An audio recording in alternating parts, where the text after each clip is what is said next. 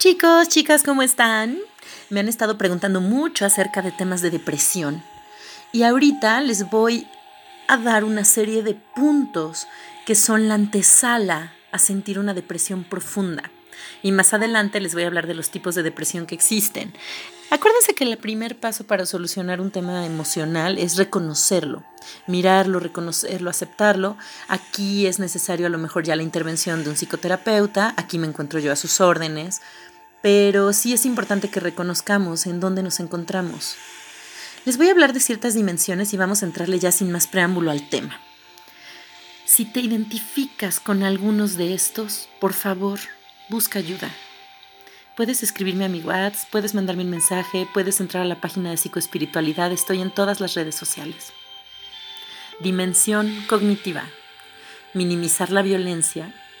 ¿Crees que él va a cambiar? ¿Niegas la violencia? ¿Justificas la conducta violenta? ¿Idealizas a la familia y el hecho de ser madre en el caso de que lo seas? ¿Tienes cogniciones poco ajustadas a la realidad? ¿No valoras tu tiempo personal? ¿Crees que eres responsable de la violencia? ¿Crees en la adaptación al abuso? ¿Eres propensa a que te engañen? ¿A que te mientan? ¿Piensas en el futuro en términos negativos y desesperanzados? Autodesvalorizas tus capacidades o el hecho de que, puede recuperar, de que puedas recuperar tus capacidades, evades la violencia. Vamos a hablar de la dimensión comportamental. ¿Te aíslas? ¿Estás apática? ¿Sobreproteges a tus hijos? ¿Indecisa? ¿Dependes del violento? ¿Vuelves siempre a tu casa sin hacer acuerdos? ¿Abandonas tus actividades? ¿Eres muy exigente contigo misma? ¿Solicitas ayuda de manera indirecta? ¿Actúas de acuerdo con las expectativas de los demás? ¿Tiendes a comunicar tus actos o a pedir permiso? ¿Abandonas los grupos de ayuda mutua? ¿Realizas actos en contra de tu voluntad? ¿Manejas conductas no asertivas? ¿Pides ayuda y escuchas a personas no pertinentes? ¿Tienes conductas autodestructivas? ¿Trasladas la violencia recibida hacia tus hijos o hacia los ancianos? ¿Tienes conductas altruistas y solidarias? ¿Descuidas tu aspecto físico? ¿Estás alerta a los estímulos externos? ¿Tienes algún trastorno del sueño? ¿Duermes mucho o no duermes? ¿Algún comportamiento suicida? ¿Posees síntomas del síndrome de estrés postraumático, es decir, trastornos del apetito, fatiga al despertar, alucinaciones, alerta exagerada, hipersensibilidad, irritabilidad, letargo, estado de ánimo cambiante, pesadillas, fobias, reacciones sobresaltadas, desorganización en tus pensamientos? Te voy a hablar de la dimensión psicodinámica. ¿Reiteras los sentimientos como el miedo, terror, angustia, dolor, hipersensibilidad o frustración? ¿Tienes dificultad para contar los propios sentimientos? ¿Tienes un control excesivo o corte de tus emociones? ¿Tienes sentimiento de impotencia, desamparo, indefensión? Es decir, no replicas, no actúas, no te defiendes. ¿Reiteras constantemente la vergüenza, la culpa, la ambivalencia, la soledad o la insatisfacción, enfado, nerviosismo, sentimientos incluso de venganza o sentimientos de sentirte víctima? ¿Tienes baja autoestima? ¿Priorizas los sentimientos de los demás a los tuyos? ¿Priorizas los sentimientos a la razón? ¿Temes por el futuro? Dimensión interaccional. ¿Te aíslas socialmente? ¿Eres agresiva? ¿Te declaras ya como una persona iracunda? ¿Muy reactiva? Desplazas el objeto odiado a otras personas, animales o cosas, culpas a los demás, pero no culpas a la persona que te está ejerciendo, violencia. ¿Tienes timidez para relacionarte? ¿Altruismo?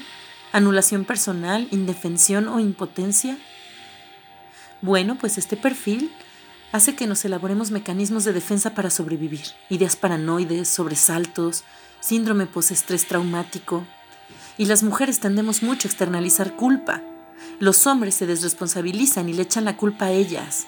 El maltrato impredecible y la indefensión aprendida, tal como está explicado, establecemos una relación directa entre el maltrato impredecible y la inmovilización o la paralización. Existen investigaciones que arrojan una contradicción a dicha asociación lineal. Mientras se apreciaban relaciones directas entre el maltrato impredecible y el miedo, y entre esta misma emoción y la inmovilización y paralización, el maltrato impredecible y la inmovilización, paralización, no parecían relacionarse directamente entre sí, entre sí. lo que se ha encontrado realmente fue que una emoción, el miedo, se encontraba entre el maltrato impredecible y la inmovilización paralización. El miedo, el terror. Cuando llegaba a casa ya eran pleitos por todo y preguntaba que de dónde venía, que dónde había estado, que si me había tardado por el tráfico. Siempre tenía miedo yo cuando ya iba a regresar a casa. Me va a decir que cómo llegué, cuándo llegué, cómo me lo encontré, que si lo encontré de buen humor o no lo encontré de buen humor, que si iba a estar bien conmigo, me iba a empezar a maltratar, me iba a reclamar algo, me iba a recibir con cariño y yo iba siempre muy nerviosa. Este es un testimonio de alguien. Sentir miedo e inmovilización o paralización ya no es el miedo, el pánico que le llegas a tener a esa persona en tu casa, te pasan un montón de cosas y estás pensando, ¿qué hago aquí? ¿Qué hago de esto? ¿Y si me voy para otro lado? ¿Y si corro? ¿Pero qué crees que no lo haces? Estás todo el tiempo pensando, pero de ahí no sales. Acuérdate que cuando te niegas a mirarte, la vida te pone espejos y esta es una antesala a la depresión. Si te has sentido identificada o conoces a alguien que se haya sentido identificada con alguna de estas descripciones previas, por favor refiérela conmigo y con todo gusto la ayudamos. Vamos a seguir hablando de depresión más adelante, chicas. Les mando un beso y un abrazo y recuerden que no están solas, yo estoy con ustedes. Hasta pronto.